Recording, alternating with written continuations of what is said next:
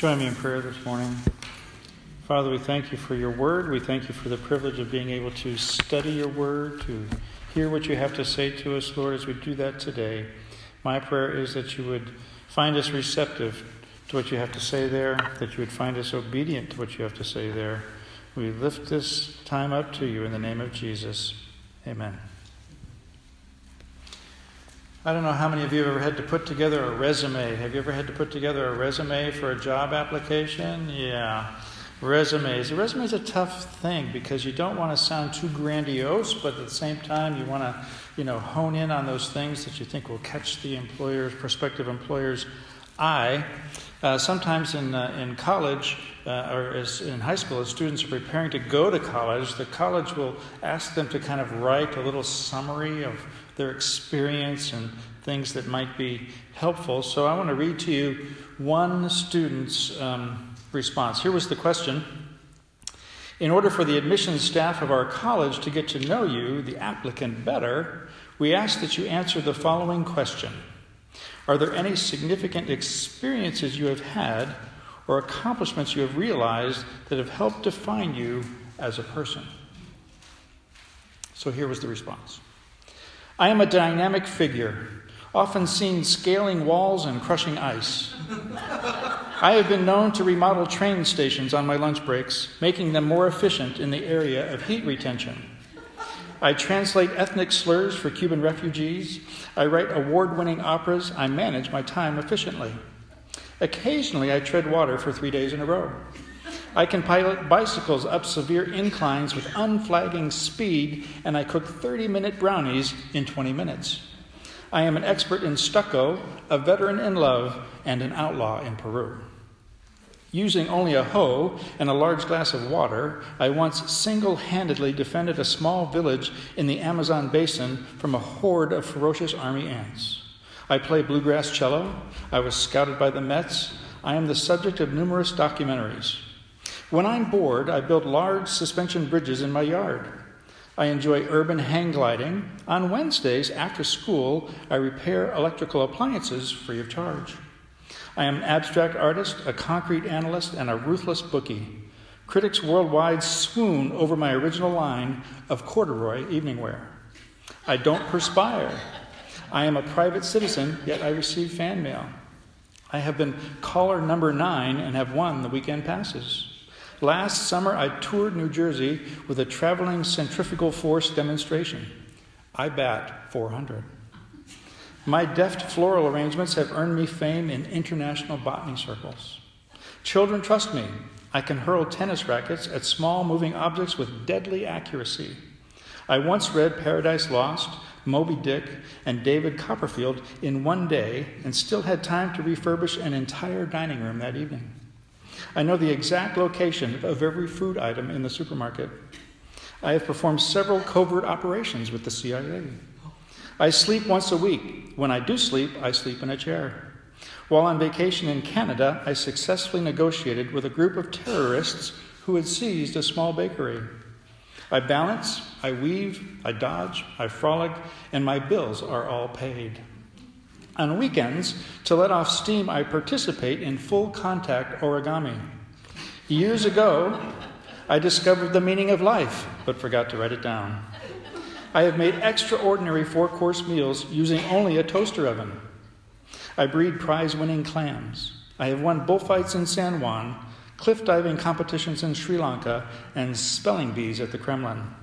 I have played Hamlet, I have performed open heart surgery, and I have spoken with Elvis but I have not yet gone to college.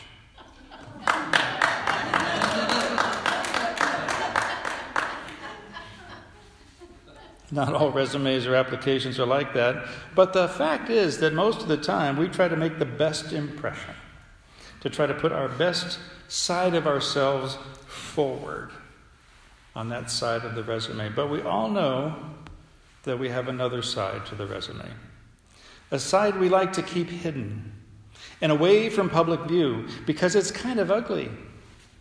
And so, what's going to happen this morning in our passage is Jesus is going to take his pet problem child, Peter, and he's going to explore that other side of the resume. And, and in doing so, He's going to show us that it's pre- precisely because you and I, we have an, an ugly side to our resume, that He, Jesus, makes His way to the cross. This requires us to accept this reality that you and I, we have an ugly side to our resume. So, the Gospel of Mark, chapter 14, this morning, I'm going to start reading at verse 27 and read down verse, through verse 31. If you're going to follow along in the Pew Bible, it's on page 1580.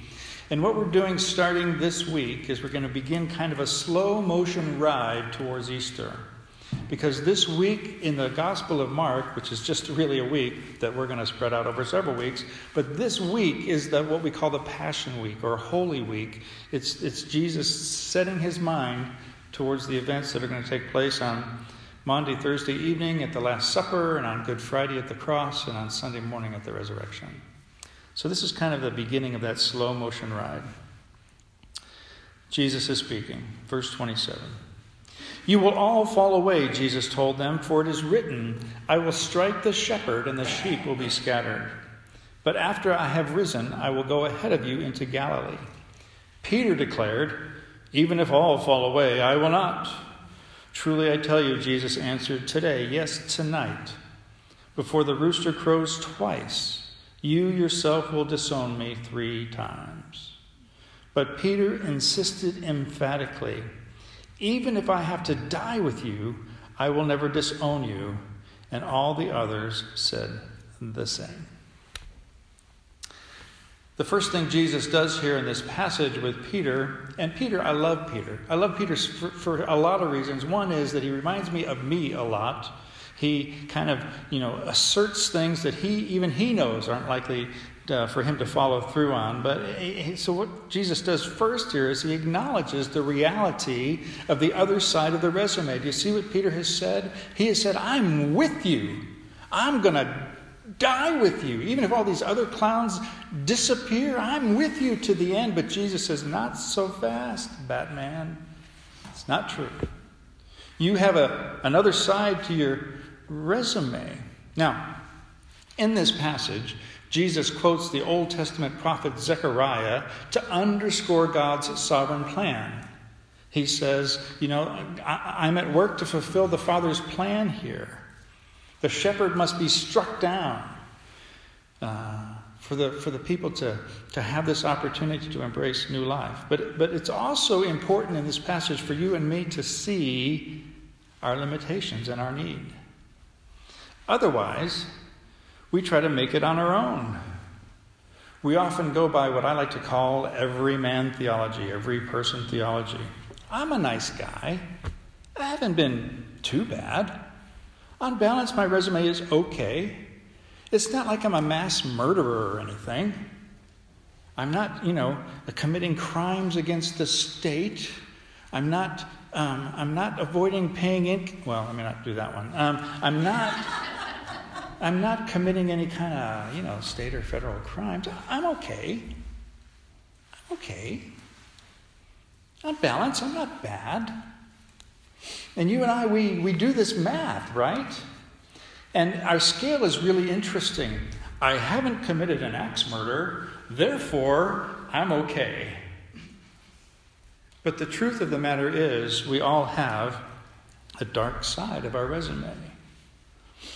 This passage made the disciples, and Peter in particular, realize that we are flawed at the core. Later on in the book of Romans, the Apostle Paul is going to say it this way All have sinned and fallen short of the glory of God.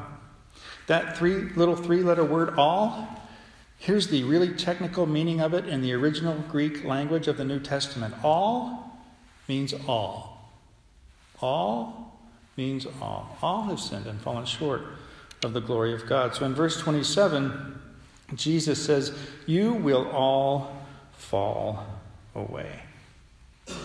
Now, in this era of there's a new movie coming out every three seconds because all of the streaming services have to have their new movies out, and there's this bombardment of films and TV shows and things that you can watch. There's so many. This is my problem. Here's my problem.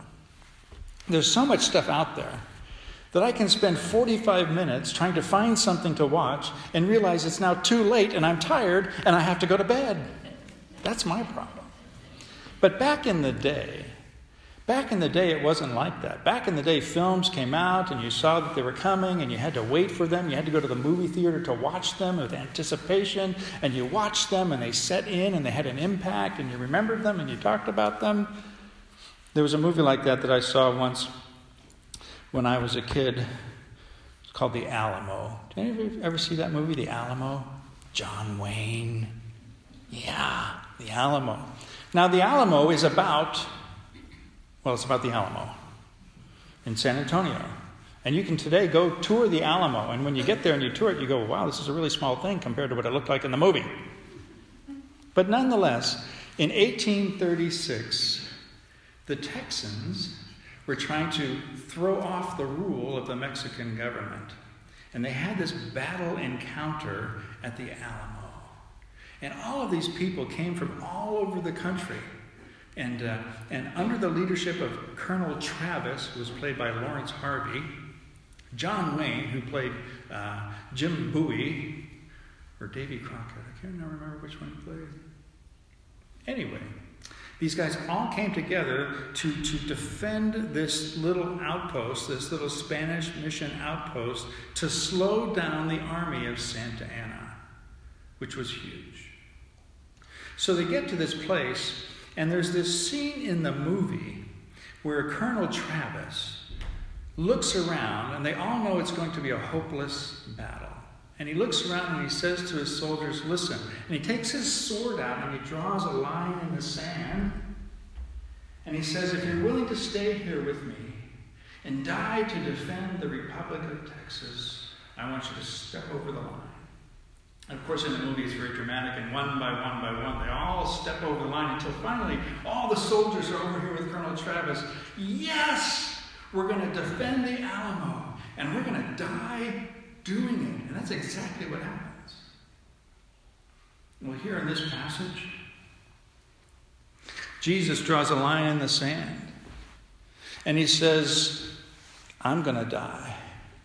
And Peter says, even if all the rest of these clowns don't step over that line with you, Jesus, I'm going to do it. But Jesus says, no, you're not. Because Jesus is well familiar with the other side of our resumes. The truth is, Peter does not know himself as well as he thinks he does. The truth is, we all have this tendency to overestimate our capacity and overestimate and inflate the positive side of the resume.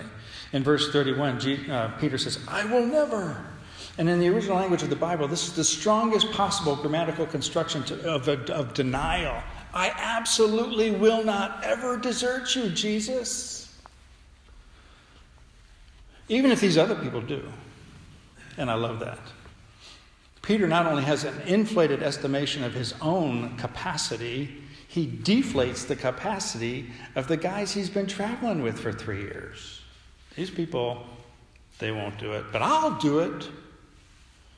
This tendency to maximize ourselves and minimize others, this is not a tendency that only Peter had.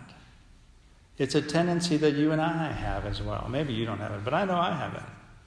Sometimes I occupy a very me centered universe where my filter for everything that transpires around me really can be world events. I think, now, how's this going to affect me?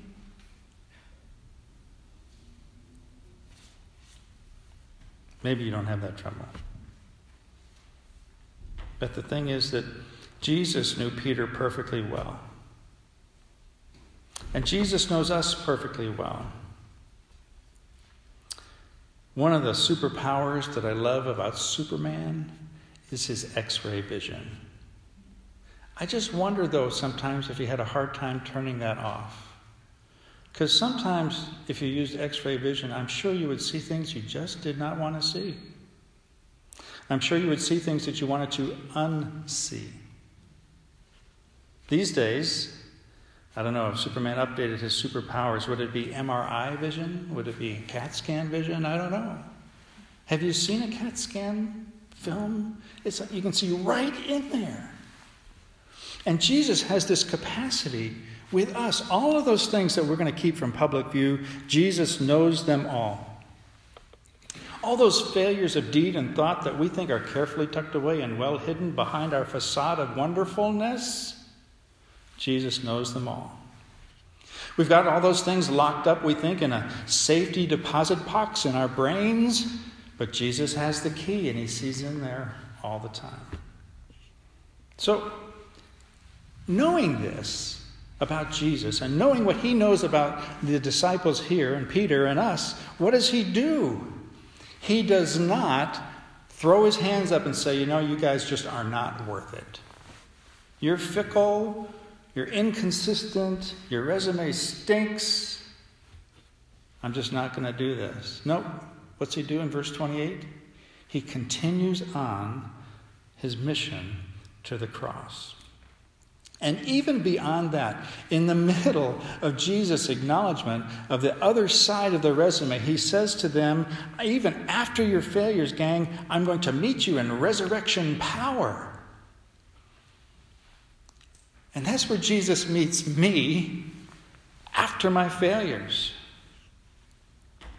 And, and what's really compelling to me about this passage is Jesus is right at the very edge of betrayal.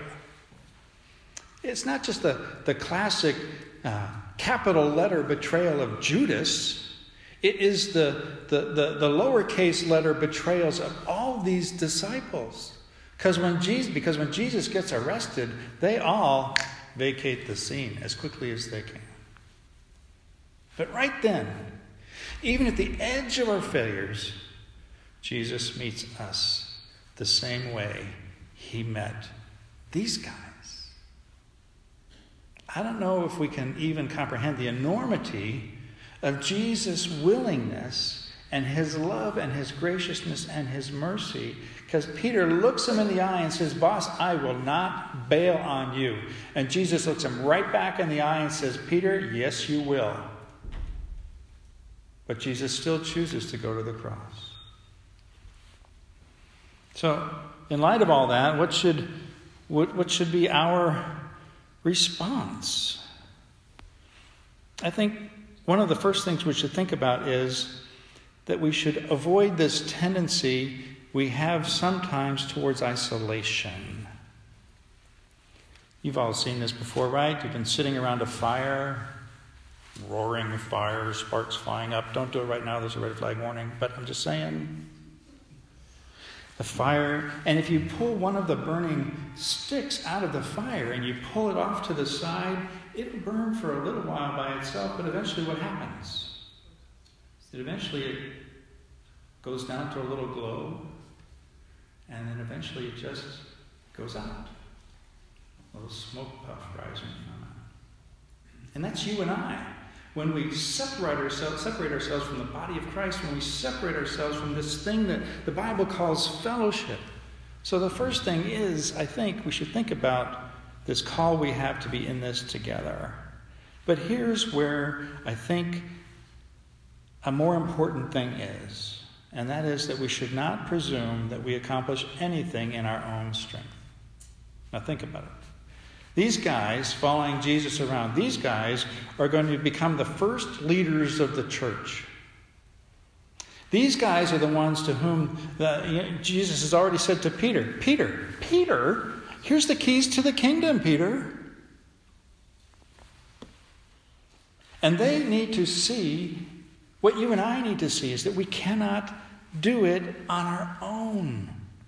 We need the strength of Jesus to get the job done.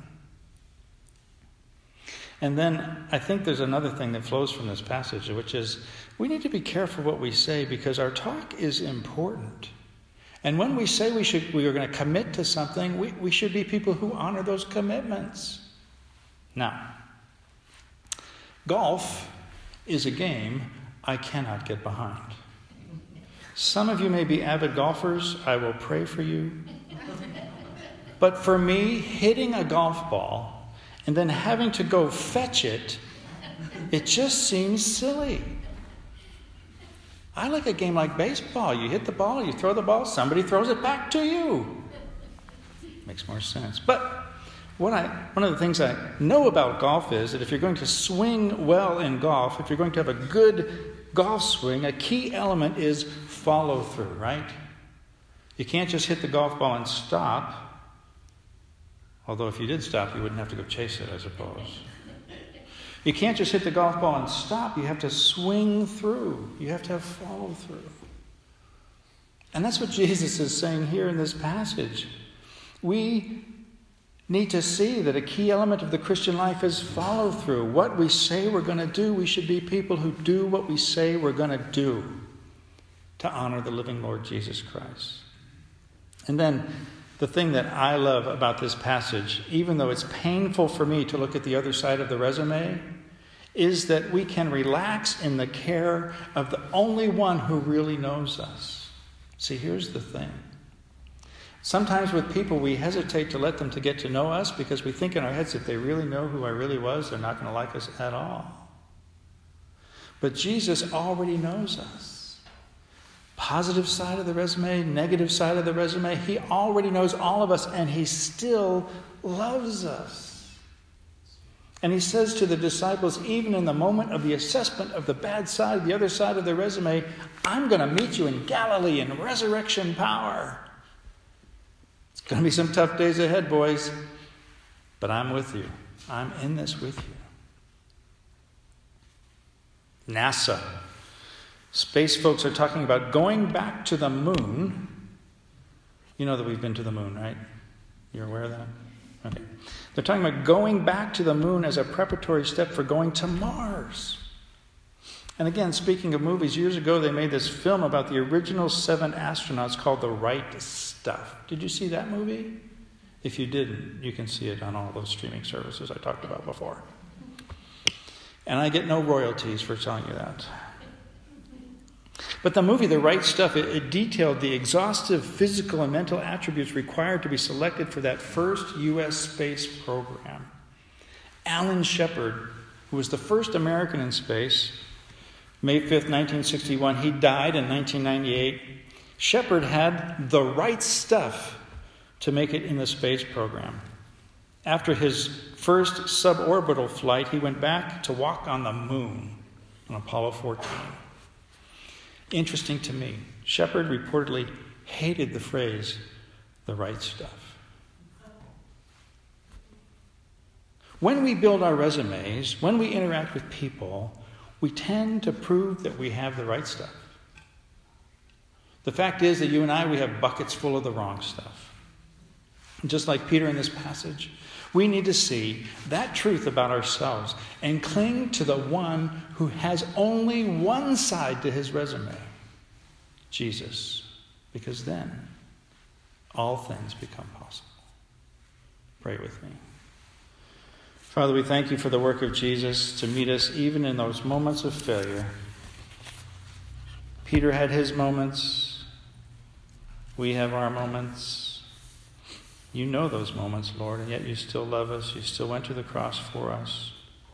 So, Father, this morning, remind us of the power of forgiveness and love in Jesus, who sees the other side of the resume. We pray in his name. Amen.